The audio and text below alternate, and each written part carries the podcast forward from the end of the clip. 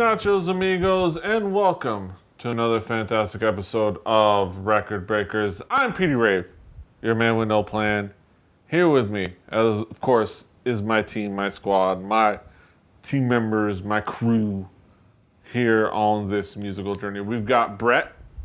Uh, let me uh, present to you my basilisk. Yes. We've got uh, Drew. Hi. And we've got Patrick.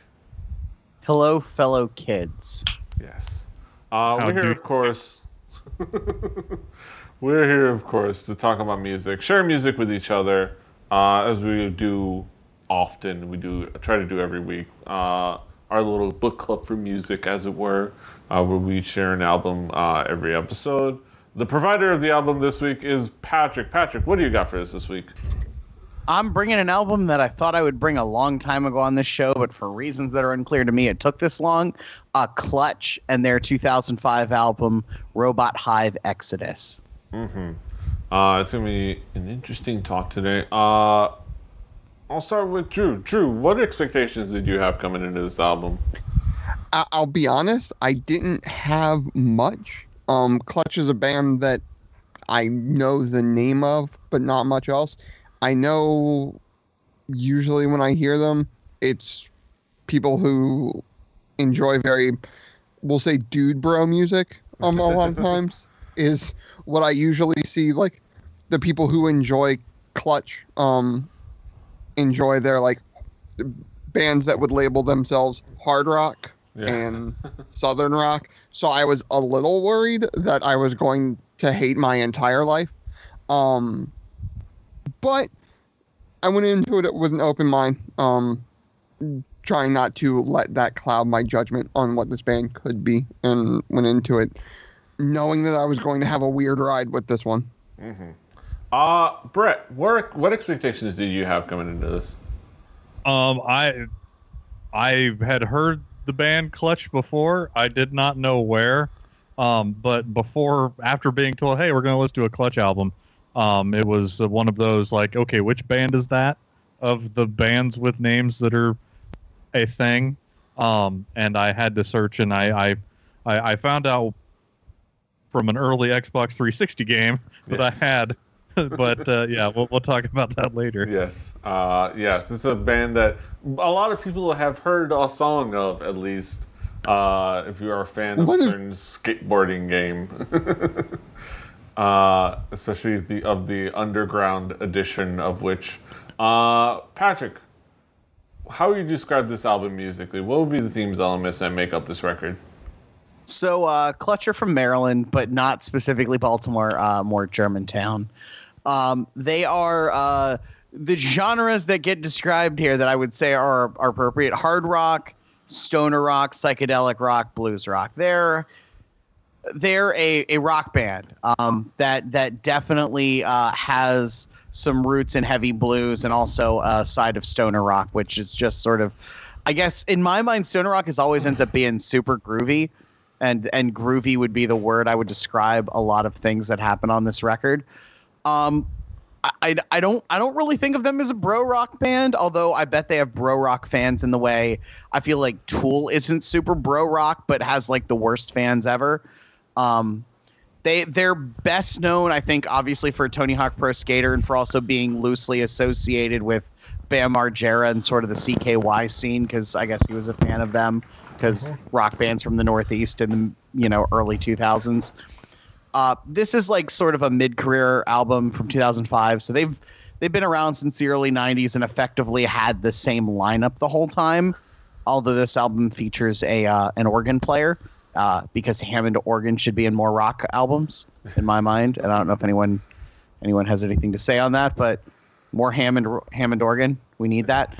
Uh, it, it's it's a super groovy rock record that doesn't. I I'm afraid Brett's gonna call it butt rock, but I feel like it's very unbutt rock. There's a lot of uh, odd time signatures, and there's actually like two full on old school blues covers on the record, just to kind of give you an idea of where they're coming from. But it's very guitar heavy with a uh, with a lot of organ tossed into probably two thirds of the song on the record. Mm-hmm. Uh, Drew, how would you describe this album musically? This one is really weird to unpack. Um, just really, really weird. Uh, I'm gonna get some stuff out of the way really quick. Um, Neil's vocals, I absolutely did not like. It sounded like a cartoon Southern rock character. It was a stereotype to sort of a ridiculous degree. Um, and I couldn't get like I. I know it's not supposed to be funny in that way, but a lot of the songs on here, especially the first half of the record, like it sounds like as if Eddie Vedder was from Georgia, which is really weird to me. Um, and it, it might work for some people. It's not my cup of tea personally. Um, and at times the music could be very, very boring. Um, especially like I said, I this album is almost in two parts for me. Um, the first half of the record was just, mm, mm, um, but as soon as it hit some uh, binary code was when like the album sort of switched to me uh, into being something different. Um, and Patrick mentioned it. Mick Schauer. I had to look up his name because the dude behind the keyboards was doing some brilliant stuff on this record. It just really, really good. And he, I think, single handedly is saving the entire experience for me because even in the songs I didn't like, I kept hearing twinges of that. And I was like, are, when are they going to let him just rip on something cool? And then later on in the record, they let him rip on some cool stuff, and that's all right. Um, but there, when it, when this this album, like I said, is sort of almost in two parts at times. It's this growly, overdriven, like stoner hard rock sort of thing, and I I didn't dig that part of it. But it, when it got down into the quieter, more like almost bluesy parts to it, and let it get itself get a little more technical and let itself like explore a bit more of the musicianship, including the instrumental. Um, I or the near instrumental, I should say. There are some vocals in it, but barely. Um, that's sort of where I really dug it the most. Mm-hmm. Uh, Brett, how would you describe this album musically? What would be the Well, influence? I, I, I'm, I'm gonna try and not rehash too much of what Drew's had to say, but uh, uh, my my uh, my my notes on the vocals are uh, um, similar. It's like Eddie Vedder and Dave Brockie got together and uh, some, some stuff. together. There, there's it, it was it was almost like a parody of of rock and roll vocals. Like it, it's very very odd. Um, but no, I mean uh, musically, I mean they, there's some slide guitar that that's used a, a dobro um, in one one part. It's kind of cool. The guitar tone is is super thick and soupy, and somebody knew what they were doing there. Um, the mix was good. Uh, it, it the the use of the organ um, gave it a little bit more of a.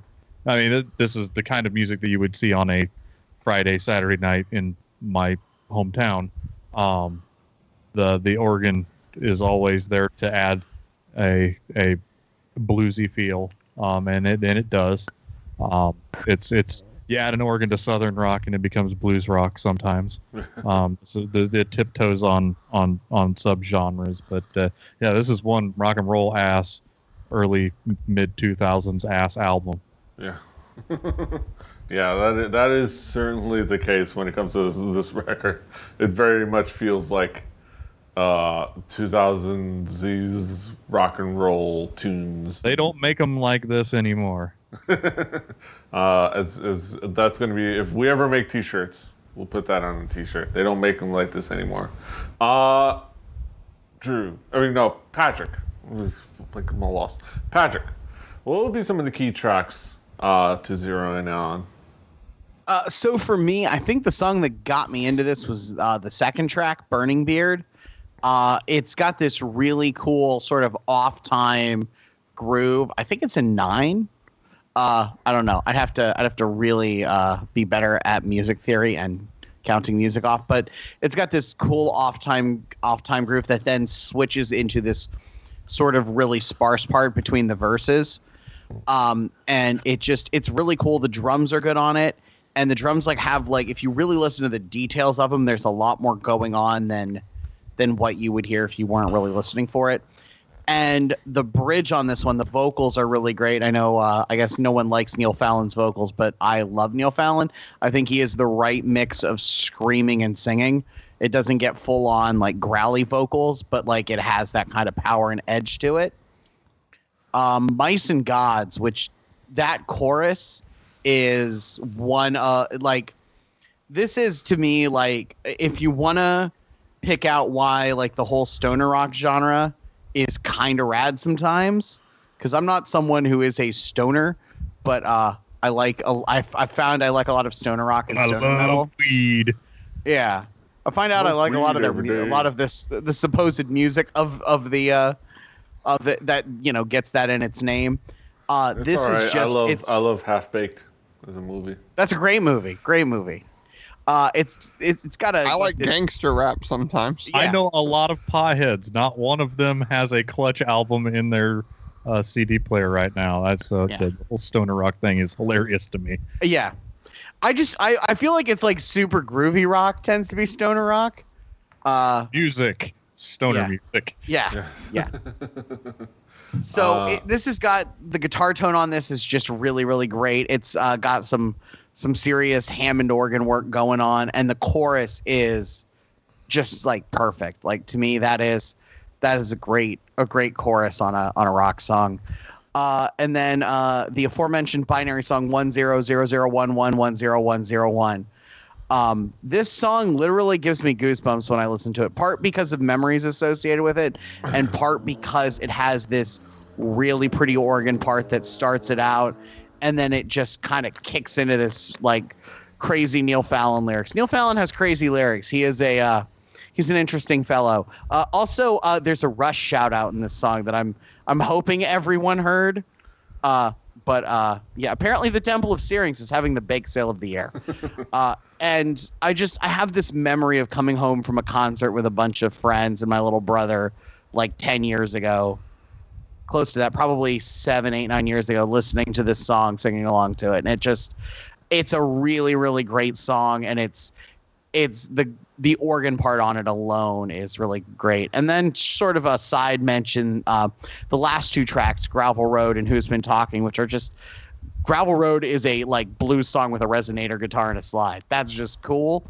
I like that that uh, a band in 2005 is willing to be like this is kind of where we're getting it from because you hear a lot of very heavy blues sort of sound throughout the record and these are just classic blues tracks that they've kind of put their own spin on and uh, yeah that would be it for me Uh, so yeah, I, I will say I, I didn't mind the vocals, but I can see how it might not be for everyone. Uh, but setting that aside, uh, Drew, what would be some of the key tracks for you? Well, um, the the first song, I the incomparable Mr. Flannery, um, I, I say every time, lead with your best foot forward. Give me something where I can see where the band can go. Give me give me a slice there, right? Give me sort of the vertical slice of we can do these things. Like this is what we do. Um, you start a podcast with a similar intro every time because it lets people know who's there, what's going on. I think albums should be in that sort of way too, because like this is my first Clutch album. I don't know the whole bit. This was a song that hits me where it again the the vocals are what I'm gonna focus on. Um, on most records, right off, the vocals hit me as a southern rock cartoon, and he's singing about a Camaro. Um, I'm fucking worried at this point. Um, but then we get into, um, uh, we get into two of the songs I actually really, really, really, really enjoyed, and they're right back to back, and that's uh one zero zero zero one one one zero one zero one. Um, I'm gonna say it all because that's ridiculous. Um, it's a sci-fi song about like sci-fi BS, and it like a lot of it doesn't make sense. Like you almost think it's gonna be some sort of concept, and then it's not. At times, it just goes off on weird tangents. That kind of shit is why I love the Aquabats, and like having it in this sort of milieu is really hilarious. Plus, it gives you two of the funniest lines that I don't think were meant to necessarily be funny in a rock song that I've heard in a long time, and that's the aforementioned Temple of Syrinx is having the bake sale of the year, and in my opinion, Robot Lords, Robot Lords of Tokyo smile taste kittens, which is hilarious. um, because why smile taste kittens is there? No idea. Um, but then small upsetters is more towards like a instrumental track. There's some vocals in there, but they're very subdued. Um, and it that one to me was just something that was really really cool.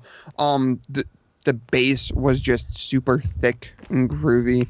There was this almost dancey rhythm uh, to the keys to it, which was really fun. And then the rock, uh, the guitar was just allowed to do like the cool guy rock and roll solos through it, and I think it worked really well um, for what that was, and sort of got me back on track of like, oh, okay, there's there's stuff here to dig out. Let's let's do some digging. Mm-hmm. Uh, Brett, what would, be, what would be some of the key tracks for you? Well, let's let's take a trip back to 2006, where the guys from 3D Realms, off of their Duke Nukem success, made a video game about uh, a, a Cherokee man who gets abducted by aliens. Yes. yup. Uh, yeah. The Okay. Yes. uh, You yeah. also want to talk about uh, one zero. Yeah. I, I, I, I played Prey, so uh, I, I I did not know that I had heard any of these songs before. I had. Uh, I had heard one zero zero zero one one one zero one zero one. Um, and Thank uh, yeah, yeah, I it's it's horrible, horrible name for a song. Um, try and Google that one. Um, but uh, you know, it's it's pretty cool how it opens up. Kind of sounds like a uh, like more deep purple than anything else. Is they they really have uh have some ridiculous stuff. I will not be pandered to, but it's worth a listen. Um, Circus Maximus. Um, that that that that had a, a very uh, cool opening groove. Sort of reminded me of Chickenfoot, uh, the the super group. yes. Um, and then all you know the the, the deep purple esque fuzzed out hook is pretty cool. I I really dug it and uh, ridiculous lyrics. Um, uh, you know a couple other songs, Ten Thousand Witnesses that that that that stuck out because of how different it sounded on an album that sounded a lot like itself a lot of times. Um, and Gravel Road should be mentioned. They get the tip of the hat. Um, the spring of the day for use of the dobro. Um, dobro is if if you're already going to be playing slide guitar, might as well just tune up a, a dobro and have your strings be a little more frictiony sounding. yeah. Yeah. It makes you sound a little more southern rock than blues rock. Um, You know, it's the, the the give and the push and pull of the dobro to organ. You know, yes. but the give and take and the push and pull and the and the balance. Um. Yeah. Let's let's listen is some key tracks. Yeah. Let's get back around the horn. Talk about some conclusive thoughts. Uh, Drew, what would be your conclusive thoughts on this album as a whole? Yeah, like I said, it's sort of a mix. This album is sort of a mixed bag. It's sort of weird for me because there are songs that I really enjoyed, and there are songs that mm, I really did not enjoy. Um, but I'm glad I listened to it. I glad I'm glad I sort of understand all because again, it's one of those things where I saw the name around a lot, and I just never wanted to take the time, and because I was I was like, "Ah, I'm probably not gonna like it, whatever. Like, I'm just gonna push this into the background. I mean, they're they're on the same or they were on the same label um that bands like American Head Charge and Fu Manchu were on. So like I wasn't like company you keep and all that can be different, but hey. But it's something that now that I've listened to it, like I get it now. I get why there would be a like really devoted following to this band because there is some cool stuff there for sure. hmm Uh, Brett, what will be your conclusive thoughts? This album is i mean i'm, I'm sure we could probably all agree that they they executed this album pretty well um, for what it is uh, the mix is great nothing's lost there's a lot of stuff going on i didn't seem like i was missing out or if things were were being stepped on by other instruments.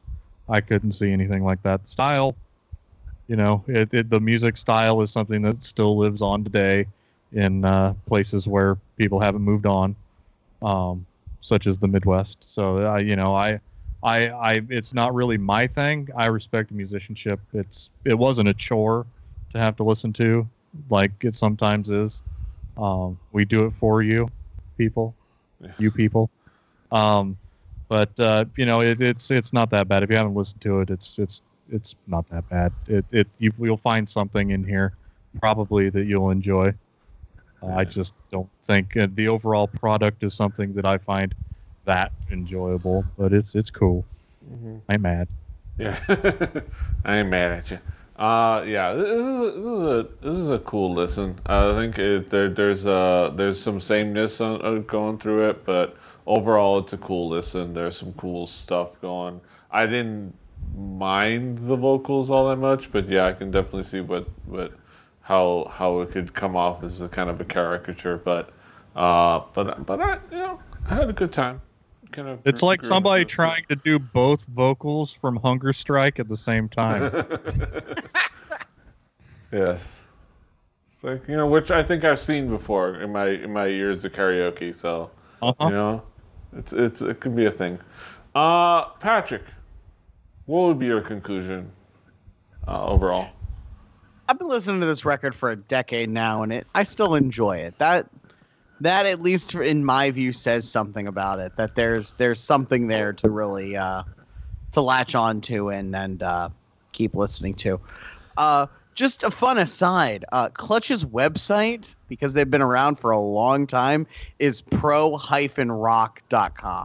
I just find that amusing because it's just it's dumb and stupid, and they should never get rid of it. Um, they've just been around for a long time, and I, as I understand it, uh, Neil's a bit of a nerd. Uh, reads a lot of sci-fi. Uh, if you can't guess by him titling a song after random binary code, which is literally random and doesn't mean anything, uh, he's a nerd.